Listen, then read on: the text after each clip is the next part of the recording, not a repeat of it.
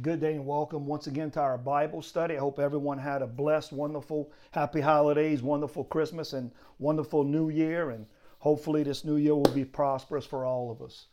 With that being said, let's jump into today's lesson. We're going to be in the Gospel of John today, chapter 14. It's a new chapter.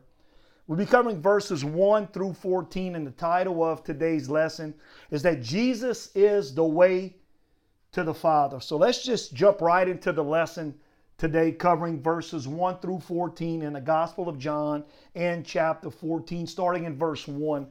Verse 1 says this Do not let your hearts be troubled, Jesus says. You believe in God, believe also in me. My Father's house has many rooms. If that were not so, would I have told you that I'm going there to prepare a place for you. And if I go and prepare a place for you, I will come back and take you to be with me, and you also may be where I am. You know the way to the place where I'm going. And Thomas said to him, Lord, we don't know where you are going. So how can we know the way? And Jesus answered, I am the way and the truth and the life, and no one comes to the Father except through me. If you really know me, you will know my Father as well.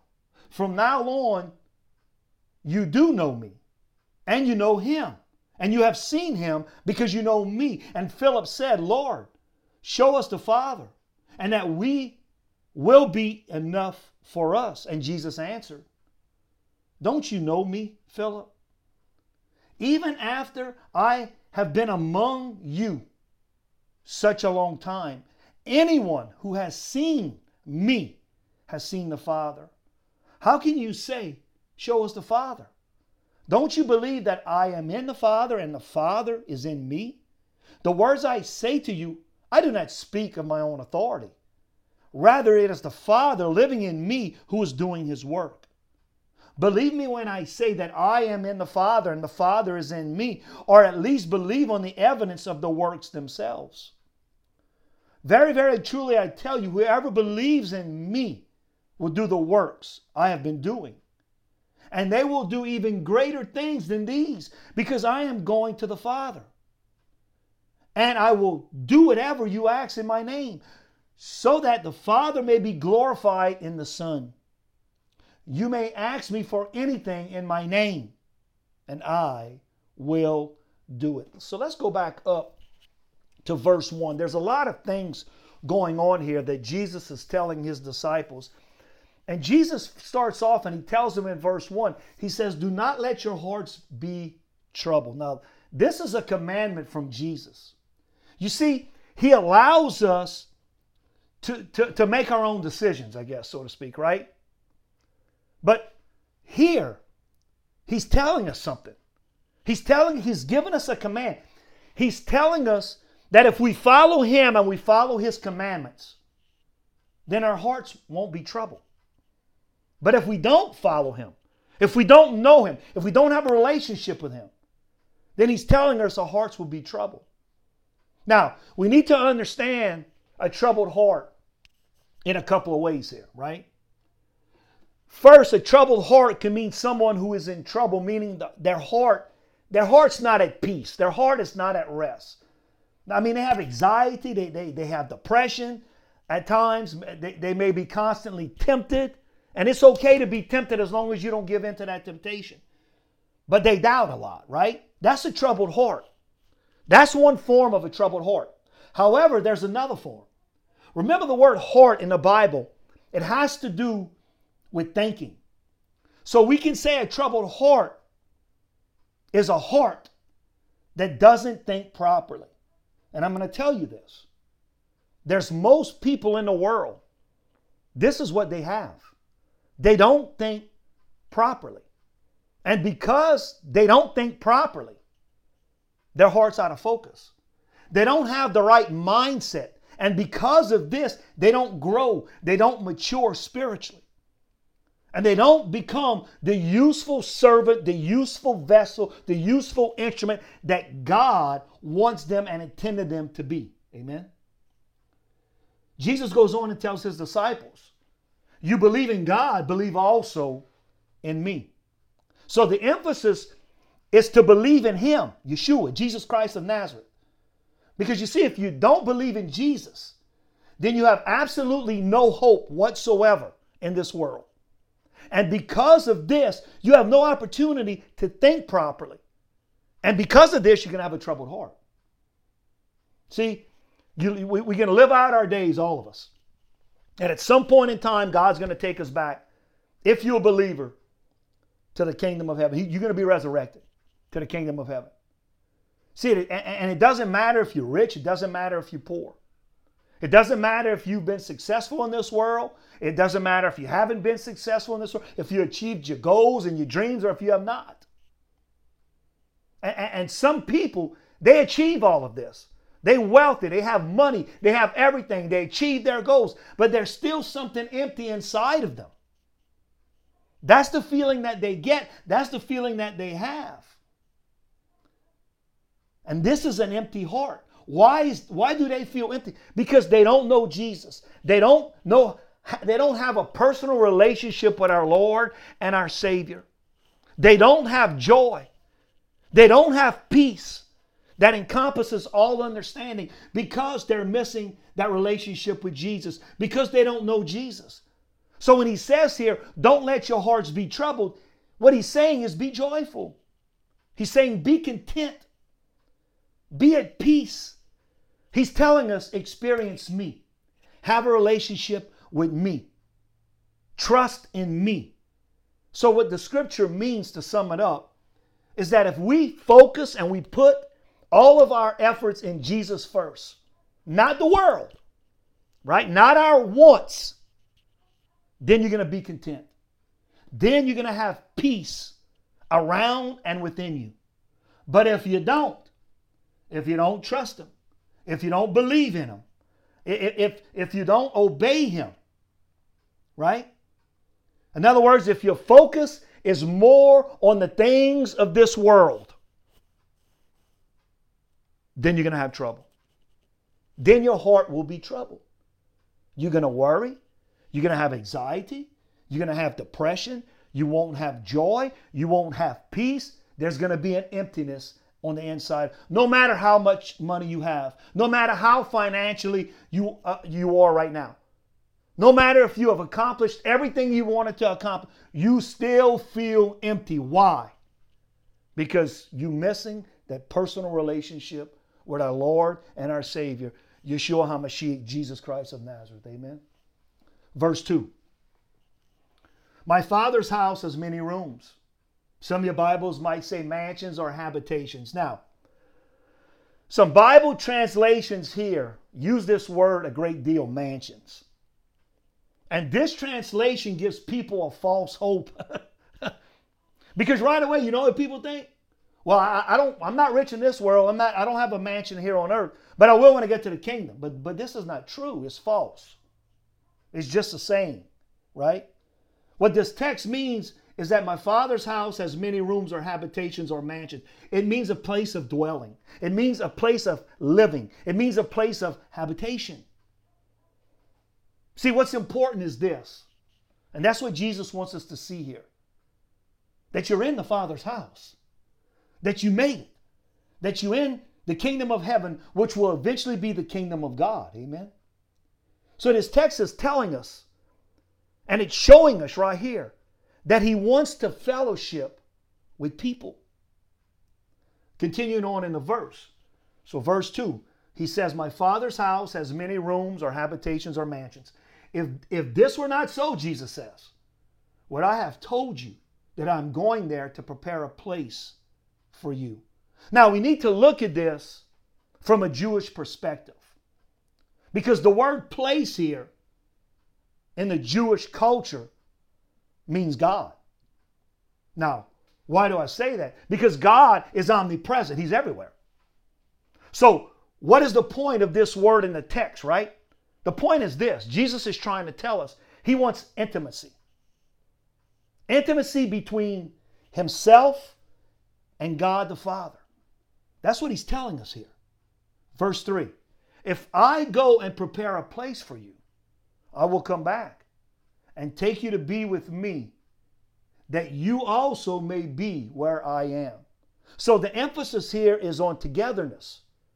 Togetherness with who? With Him, with Jesus. You see, He says, Where I am, you will be forever. So the question I have for you today is this Is, is this the type of intimacy with Jesus? Is this what you want? Does this type of intimacy interest you?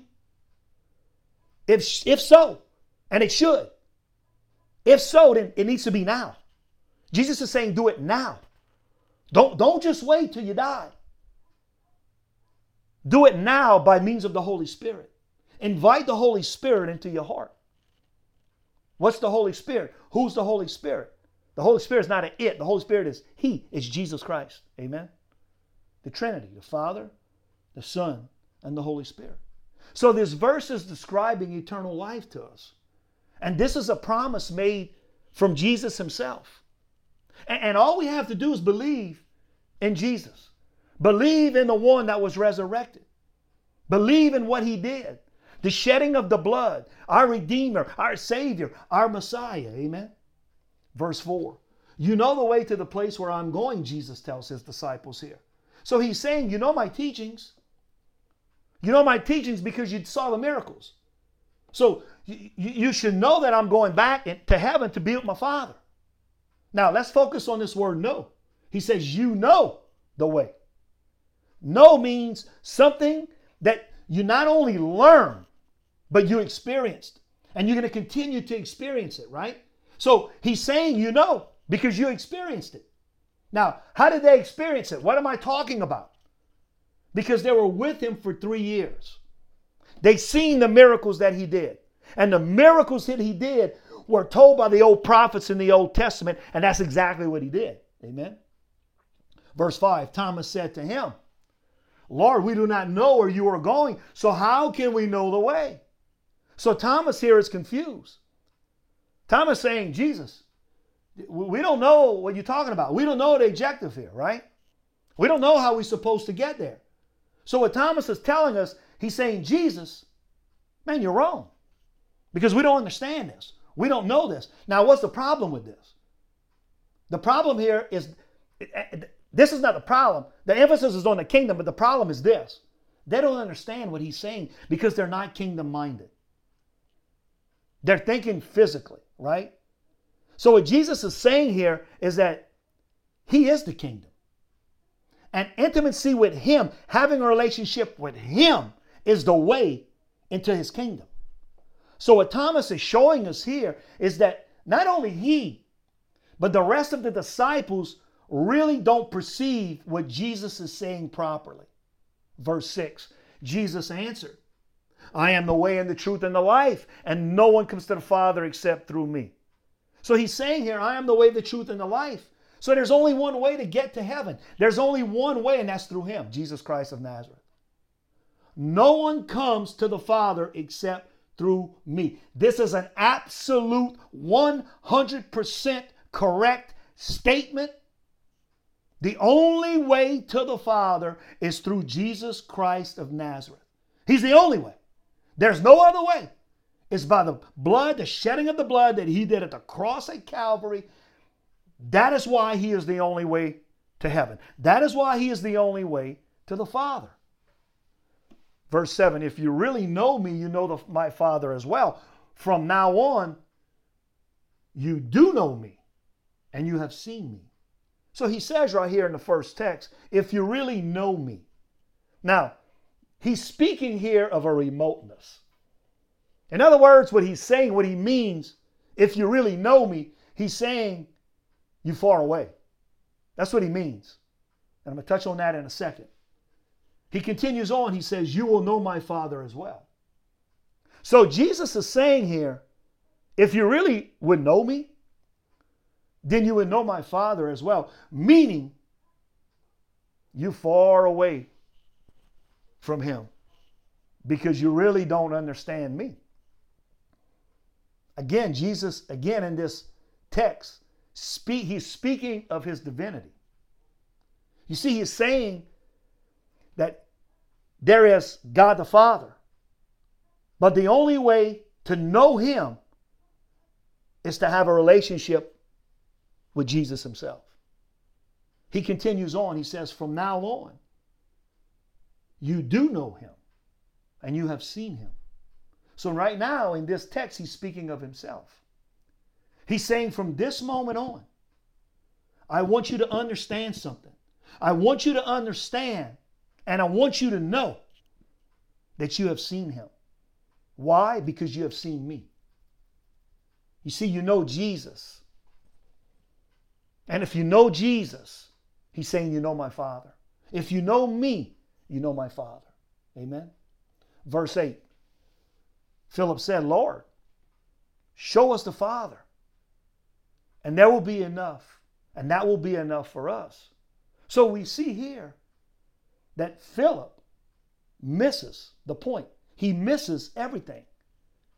Philip here, again, it's telling us the disciples, not only Philip, but the disciples, that they don't understand what Jesus is saying. Verse 9, Jesus answered, Don't you know me?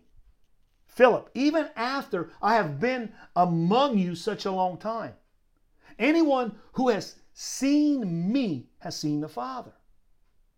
How can you say, Show us the Father? So there's a lot going on here in verse 9. The first text, Jesus tells him, Don't you know me, Philip? Don't you know me? Even after I've been around you all this time. So Jesus is saying, You still don't understand who I am. You've been with me for almost three years now, but yet you don't know me. Anyone who has seen me has seen the Father. Here again, he's telling them, and he's also telling us that he and the Father are one. It's a unity. It's the Trinity. It's the Father and the Son. And after, after he's uh, uh, ascended into heaven, he's going to leave an advocate, which is the Holy Spirit. So he's the Trinity. So once again, Jesus is speaking of his divinity, that he is God in the flesh here, right? How can you say, show us the Father?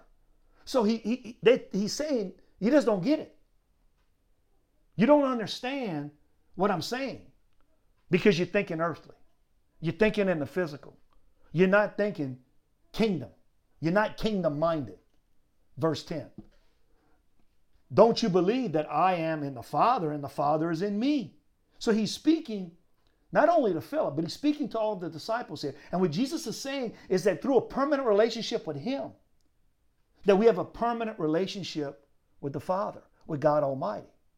Now, the question is this Does your life reflect this?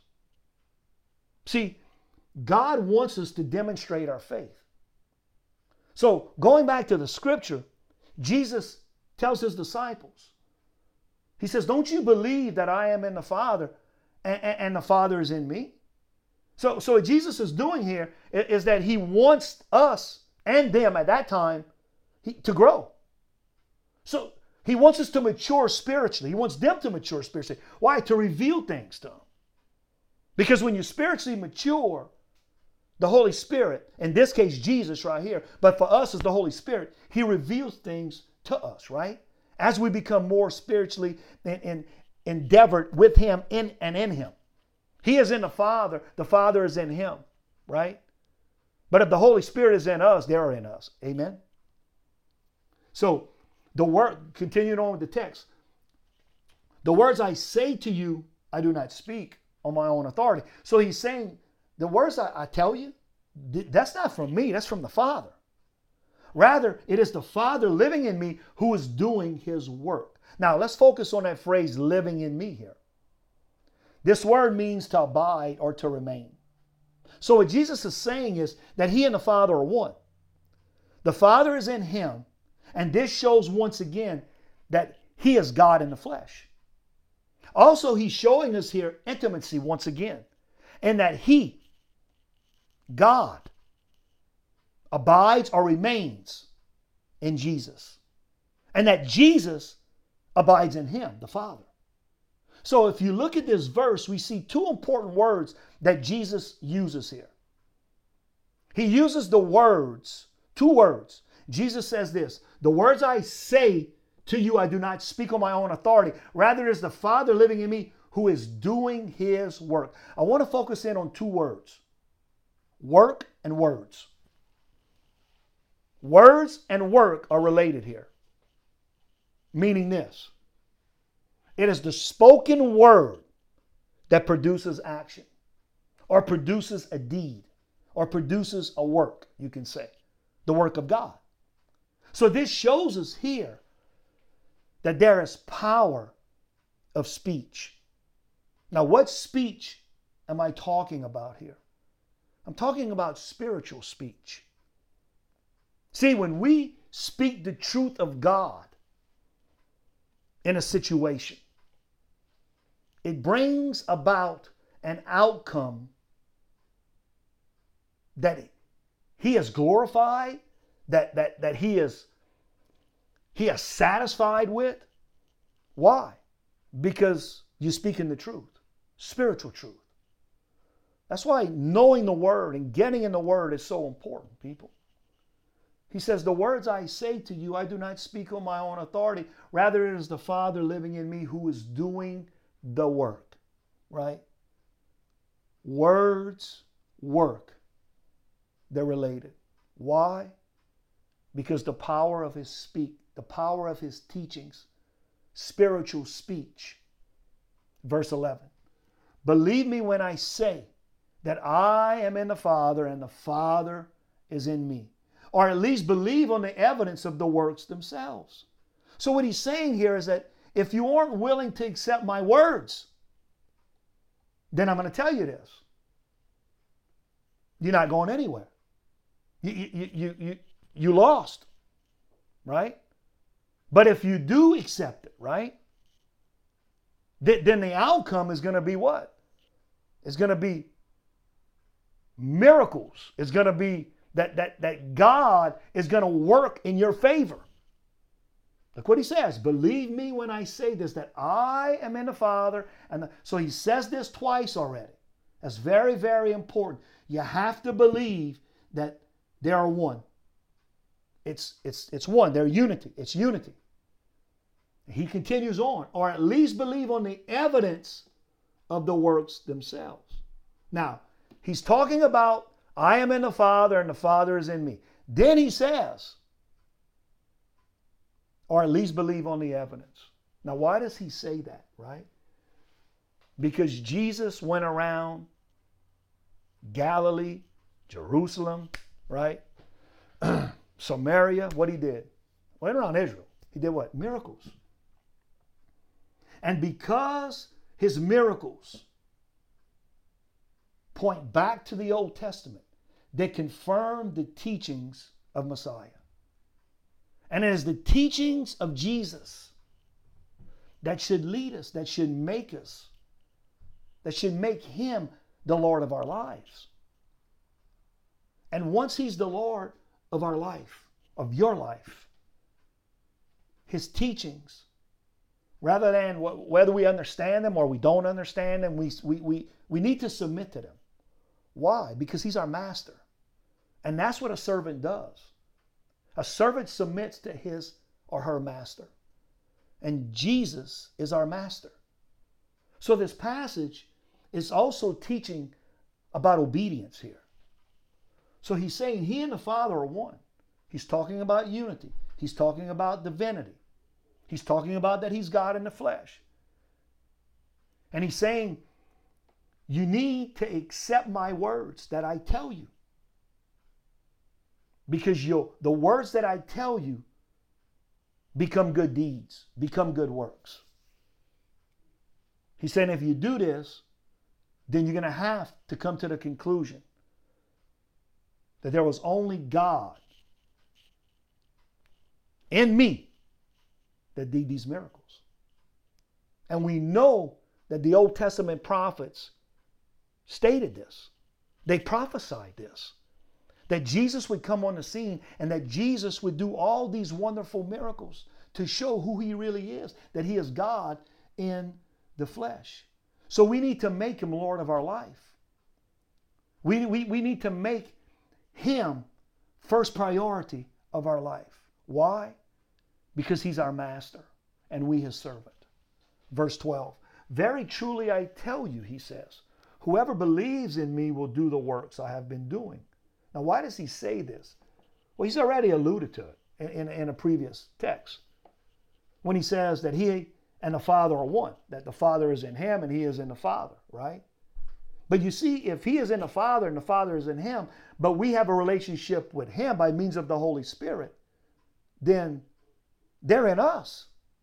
And therefore, in the same way that the Father does the work through him, he will do the work through us. Amen. Continuing on. And they will do even greater things than these because I am going to the Father. Now, why does he say this? All of this is for one purpose.